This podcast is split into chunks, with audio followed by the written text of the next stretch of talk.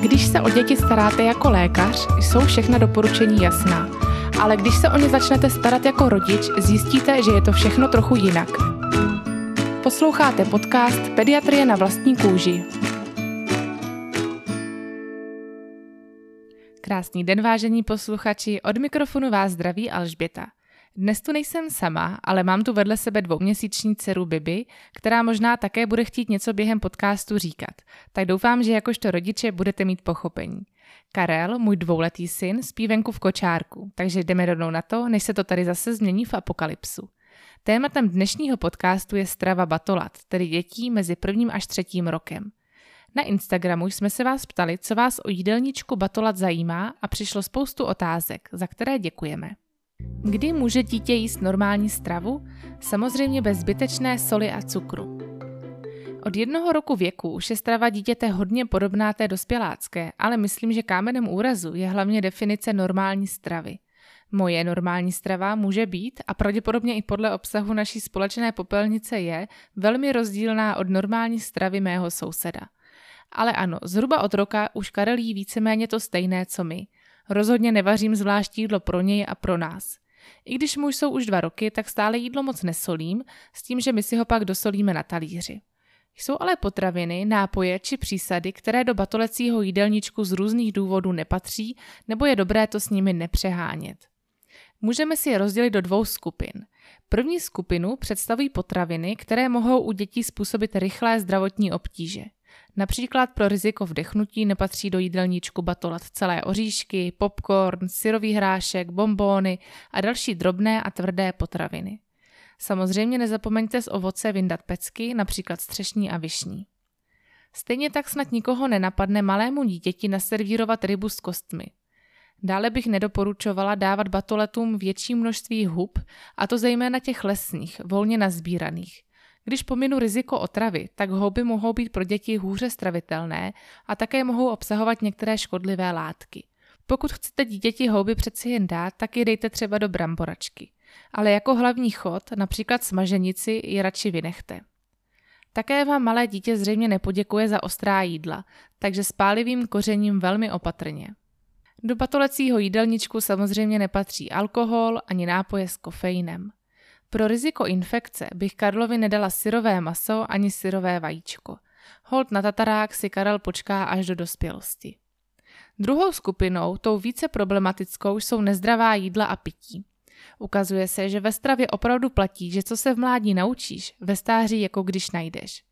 V batolecím období se tvoří celoživotní stravovací návyky, které pak velmi ovlivňují rozvoj civilizačních chorob – takže v jídelníčku malých dětí, a co si budeme povídat i u dospělých, by mělo být minimum sladkostí, polotovarů, fast foodových jídel či slazených nápojů a džusu. A strava bez zbytečné soli a cukru je takové hezké označení. Takže odignorujte moudra z okolí, jakože dítěti nic nedopřejete, když mu nekoupíte ke svačině jupíka a dvě koblihy a místo toho mu nabídněte zeleninu a vodu na pití. Za menší riziko cukrovky druhého typu, obezity či vysokého krevního tlaku to podle mě stojí. Teď tedy nechci, aby to znělo, že Karel nikdy nedostal nějakou sladkost, protože to není pravda. O sladkostech by to bylo na dlouhé povídání, ale někdy i Karel má něco nezdravého. Ale snažíme se to moc nepodporovat. Co když batole jídlo odmítá? Ano, to je poměrně častá stížnost rodičů a je to téma skoro na celý podcast. Jelikož neznám celý příběh, tak z jedné otázky těžko radit. Nicméně bych alespoň doporučila se kouknout na materiály Nutriček. Pravděpodobně jste o Nutričeku neslyšeli, tak si zkuste do vyhledávače zadat Nutri, Ch, E, Q a hned ho najdete. V první řadě je Nutriček sice dotazník, který možná používá váš pediatr. Na základě několika otázek může zjistit, jestli nehrozí dítěti nějaký výživový problém. A pokud ano, tak by rodič měl dostat materiál v podobě krátké brožurky o tom, jak výživu upravit, aby bylo vše v pořádku. Zatím se dotazník plošně do ordinací nedostal. Nicméně na webu jsou brožurky zveřejněné a najdete tam mnoho praktických rad ohledně jídelníčku dětí. Například tam jsou materiály, které se jmenují Moje batole odmítá zeleninu a ovoce, Moje batole odmítá maso a ryby, Moje batole jí příliš mnoho, či jak stravovat batole v rodině vegetariánů. A najdete tam i doporučení, když vaše batole jí příliš málo. Když nic z těchto rad nezabere a dítě stále jídlo odmítá, skontaktujte pediatra. Ten by měl s vámi jídelníček probrat, ale hlavně zjistit, jestli dítě prospívá, či jestli není nechuť k jídlu projevem nějakého jiného onemocnění. Příkrmy odmítá, ale o naše jídlo má zájem. Tak to je o trochu lepší situace, než když dítě odmítá vše a jídlo ho vůbec nezajímá. Zkrátka to vyřešíte tak, že mu budete dávat stejné jídlo, které připravíte tak, aby bylo pro dítě vhodné. Musím říct, že za ten zhruba rok, co jíme s Karlem stejná jídla, už jsem si zvykla na nesolenou stravu a vůbec se mi vlastně po ní nestýská. A hol v restauraci si dám třeba místo pici risotto. Je možné, že po prvním roce začnou děti hůře jíst a spíš sacharidy? Dřív byl velký jedlík, teď nic. Ano, to je naprosto běžné. Zmiňují to i autoři naší velké pediatrické učebnice, kde se píše, že v batolecím období je růst pomalejší, snižuje se také chuť k jídlu, což často vyvolává starost u rodičů. Dobrý jedlík v kojeneckém věku se může stát špatným jedlíkem v batolecím věku. Můžu to potvrdit i u Karla, který byl vyhlášený svými gastrovýkony a teď se často v rodině někdo diví, že sní jen půlku talíře nebo dokonce někdy nechce jíst. Je normální mít fázi já sama, fázi lžíce se ani nedotknu, nebo jím jen rukou a fázi krmte? Tak to gratuluju, že to máte jako fáze. U nás se to často měnilo a někdy i mění v průběhu jednoho jídla. A ještě tomu předcházela při naservírování jídla nejdříve fáze takhle jsem si to nepředstavoval, chci to nakrájet, nebo chci mít maso vedle brambor a ne vedle mrkve. Pak chtěl lžičku, ne, tak vidličku, ne, máma musí krmit, no asi to většina také někdy zažila. Pozitivní je, že se to s lepšími komunikačními schopnostmi dítěte začne lepšit a nebudete se časem bát jít s potomkem třeba do restaurace. Ale do té doby je to zkouška trpělivosti, co vám budu povídat. Kdy skončí u 14-měsíčního dítěte období jídlo házím na zem? To je velmi rozdílné. Každého hold ta gravitace fascinuje různě dlouho. Karel to někdy zkouší i teď ve dvou letech. Většinou ale zabere, když mu vysvětlím, že s jídlem se nehází, že to se může jenom s balónkama a že si pak budeme házet s balonem, ale s jídlem ne. Co je lepší, BLV nebo klasika krmení? Jaké jsou výhody a nevýhody? BLV neboli baby led weaning můžeme volně přeložit jako dítětem vedené odstavení.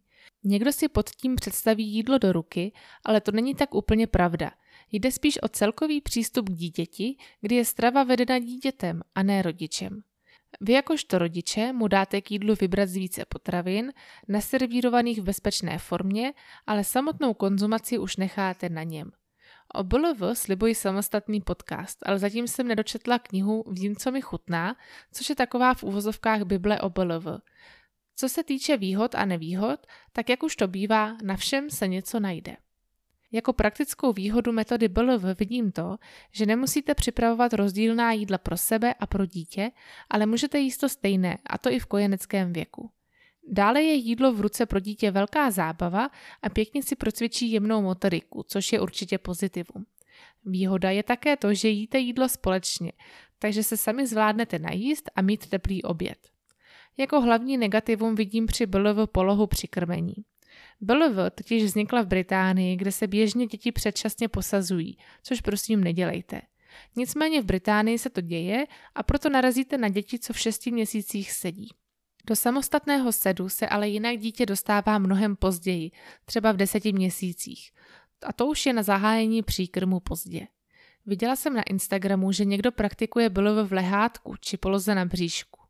Ani jedno ale není vhodné stran bezpečnosti a akorát se zvyšuje riziko dušení. Jako vhodná se zdá být poloha klokánka, kdy ale dítě držíte v ruce, takže za mě tedy pak odpadají některé výhody této metody, jakože se třeba také sama najíte. Dalším aspektem, proč nemůžu jakožto pediatr říct rodičům v ordinaci, ať zapomenou na lžičku, je bezpečnost. BLV lze dělat bezpečně, ale vyžaduje to pro začátečníky poměrně významnou edukaci. To, že dítě necháte jíst všechno, rozhodně neznamená, že mu dáte v šesti měsících na talíř celé hrozno nebo měsíček mandarinky a necháte ho, ať se s tím popere. Jak to dělat bezpečně, se můžete podívat na Instagramový účet BLV krok za krokem či na stránky Solid Starts, které jsou v angličtině. Co mi na konceptu BLV vadí, je vyhazování jídla. I v knížce Vím, co jím se píše, že je normální, že dítě nic nesní a s jídlem si jen pohraje, rozmačká ho v ruce a pak nahází na zem. Nemáme doma psa ani kočku, co by si zbytky na zemi užili, takže představa, jak každý den vyhazuju do koše nezužitkovanou biozeleninu a biomaso mě drása. Krmení lžičkou mi přijde jednodušší, zvládne to každý a nemusí si o tom nic moc načítat. Je to metoda nenáročná při cestování a také přijatelnější někde v restauraci či na náštěvě, co si budeme povídat. A protože jsou děti zvídavé, tak velmi brzy lžička také začne zajímat a začnou si trénovat jemnou motoriku se lžičkou. Nevýhodou je to, že našpiníte více nádobí a někdy to rodiče s mixováním přeženou a prošvihnou období, kdy se má dítě začít učit jíst kousky. Osobně si myslím, že je vhodné kombinovat jak jídlo do tlapky, tak krmení lžičkou. Za mě i krmení lžičkou může být baby led, tedy vedené dítětem, a neznamená to, že když krmíme lžičkou, tak dítě krmíme jako husu na foie gras. O tom, jestli i metodou BLV je dítě schopno přijmout veškeré živiny, si ještě budu muset pročíst nové studie. O těch pár, co vím, tak to pro děti dopadlo dobře, ale nejsem si jistá, jestli to není tím, že zatím BLV praktikují rodiče, co se o stravu hodně zajímají a řeší to. Asi málo kdo by z nich nabídl dítěti párek, hranolky nebo čokotyčinku. Přišlo nám hodně otázek ohledně mléčných výrobků. Často se opakovaly dotazy na to, kdy začít dávat kravské mléko a jak je to s umělým mlékem u batolat. Nejlepší je samozřejmě mléko mateřské. Podle VHO je ideální plně kojit do 6 měsíců, kdy se pak mají začít dávat příkrmy a pak pokračovat v kojení do dvou let, ale klidně i déle. Pokud tedy dostatečně kojíte, nemusíte se obávat, že by dítě stran mléčných výrobků strádalo. Ale co když nekojím? Pokud nekojíte a máte dítě pod jeden rok, tak mu dávejte k pití umělé mléko. Kravské mléko je pro děti do jednoho roku nevhodné, protože obsahuje hodně bílkovin a minerálních látek, které mohou být velkou zátěží pro nezralé ledviny. Pokud už nekojím, dokdy dávat umělé mléko?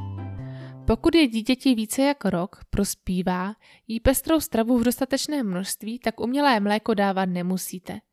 Výhodou umělého mléka je, že je obohacené o některé živiny, například vitamin D a železo, které mohou dítěti při špatném stravování chybět.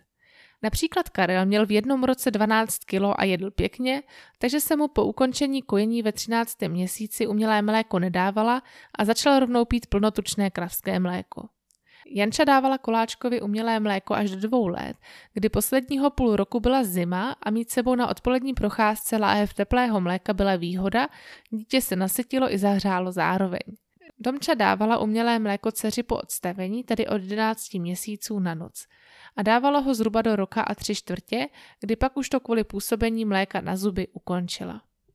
Jak moc řešit mléčné výrobky? Dávat každý den jogurt, sír, mléko? Mléko a mléčné výrobky jako sír, jogurty, tvaroh, zakysané mléčné nápoje by v jídelníčku batolat chybět neměly, a to zejména kvůli příjmu vápníků, bílkovin a dalších potřebných látek. Ideálně by dítě mělo mít denně 3 porce mléčných výrobků. Jedna porce je zhruba 100 až 120 ml mléka, takže pokud vám dítě denně vypije třeba 330 ml mléka, tak máte splněno nebo je jedna porce 125 gramů bílého jogurtu, jeden plátek síra nebo tři lžíce strouhaného síra. Pro batulata nejsou vhodné nízkotučné produkty a jogurt je lepší koupit bílý a dochudit ho čerstvým ovocem, než kupovat jogurt ochucený a oslazený. Kdy se může zavést tvaroh a zakysaná smetana? Tvaroh i zakysanou smetanu můžete do jídelníčku zařadit po prvním roce života. A tvaroh je pro batule opět lepší koupit plnotučný než nízkotučný. Jaké síry můžu dát od jednoho roku a jak je to se solí a kořením? Ano, to je dobrá otázka, protože není sír jako sír. Některé síry v sobě schovávají velké množství soli, ale existují i síry se sníženým obsahem soli dělaný právě pro děti. Vyhnout byste se měli taveným sírům, plísňovým sírům či sírům balkánského typu či nivy. U nás v lednici je třeba doma většinou neochucená lučina či žervé, z plátkového máme goudu či ajdam a také mozzarellu, kterou má Karel moc rád. Co se týče koření, tak pokud nemluvíme o kořenicích směsích, které tvoří z větší části sůl, tak s tím problém nemám. Jen si dejte pozor na koření pálivé, které některé děti opravdu neocení. Ráda bych 14-měsíčního syna pomalu odstavovala, ale umělé mléko odmítá. Vždy si jenom cucne a pak se dožaduje prsu. Stačí substituce jogurty? Pokud chcete syna odstavit a jinak jí dobře, obejdete se i bez mléka umělého. A ano, dá se nahradit mléko dalšími mléčnými výrobky, jako jsou jogurty, síry, zakysané mléčné výrobky a další. Jak na vyvážený jídelníček? Ano, přišlo hodně otázek, kolik a čeho má dítě sníst a jak připravit jídelníček správně. Existuje řada přesných doporučení, kolik má batole přijmout kalorií či bílkovin, kolik má mít vlákniny nebo kolik je maximum denního příjmu soli. A já bych po nějaké přípravě asi byla schopná vám to tady odvykládat, ale jedním z cílů našeho podcastu bylo přidávat praktické informace, použitelné v životě – a vážně má někdo na rodičovské čas a chuť dělat rozbor jídelníčku a u toho ještě dítě učit na nočník nebo rozeznávat barvy? Takže pokud vaše dítě nemá nějaký zdravotní handicap, tak si nemyslím, že je nutné vědět, kolik dneska přijalo bílkovin. A co si budeme povídat, i když připravíte nutričně super skvělý jídelníček, tak vám něco z toho pravděpodobně batole smete ze stolu. A to někdy doslova ale nechci to úplně zlehčovat. Určitě je dobré se nad stravou zamýšlet a to nejen u dítěte. Ideální je mít denně pět jídel, tedy snídani, oběd, večeři a dvě svačiny mezi jídly. Potraviny si můžeme rozdělit do pěti skupin. První představuje ovoce a zelenina. Ty nabízejte pokud možno ke každému jídlu, tedy až pět porcí denně.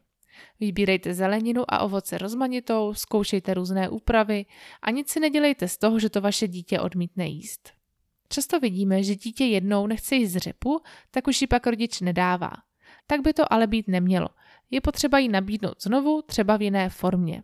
Druhou skupinou je mléko a mléčné výrobky. O těch jsem už mluvila v předchozích otázkách, tak jen připomenu, že je optimální dítěti nabídnout tři porce denně. Třetí skupinou potravin jsou potraviny bohaté na bílkoviny, tedy maso, ryby, vejce, luštěniny a oříšky. Z této skupiny jsou vhodné dvě porce denně, takže například může mít dítě k obědu lososa a k večeři humus cizrny. Nebo k snídani kaši s mletými oříšky a k obědu pokrm s vajíčkem. Do čtvrté skupiny zdrojů komplexních sacharidů řadíme těstoviny, pečivo, brambory, rýži a další obiloviny.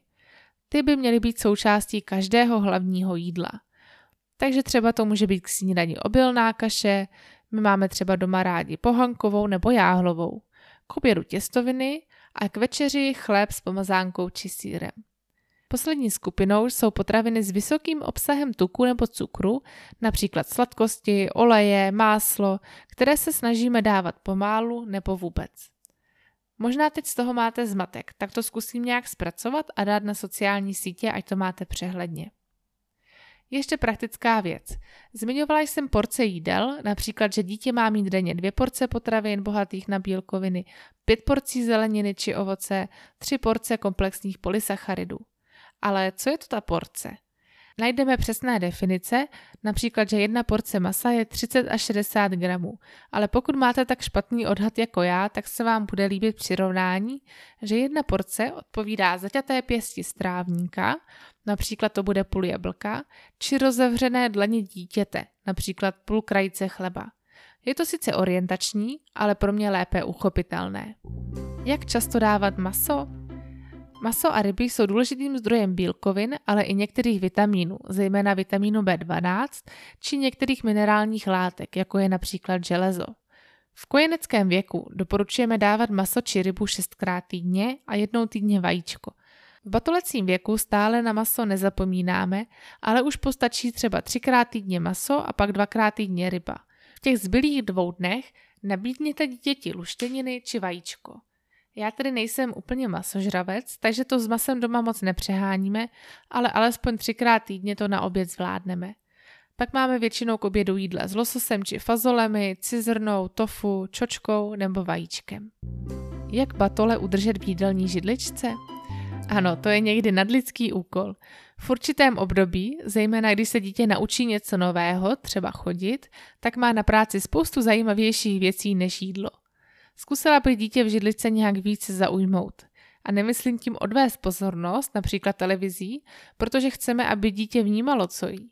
U Karla mi třeba fungovalo, když si o jídle povídáme. U Karla mi třeba funguje, když si o jídle povídáme. Z čeho se dělají ty lívance, jak se pěstují jahody, nebo jaké máme druhy dýní a podobně. A než aby dítě běhalo s plnými ústy, tak to jsem pro radši posadit na velkou židli nebo na klín, či mu pořídit malý stoleček s židličkou. A tím jsme pro dnešek stravu batolat vyčerpali. A já jdu chystat Karlovi sváču. Pokud máte další otázky, klidně napište na Facebook či Instagram.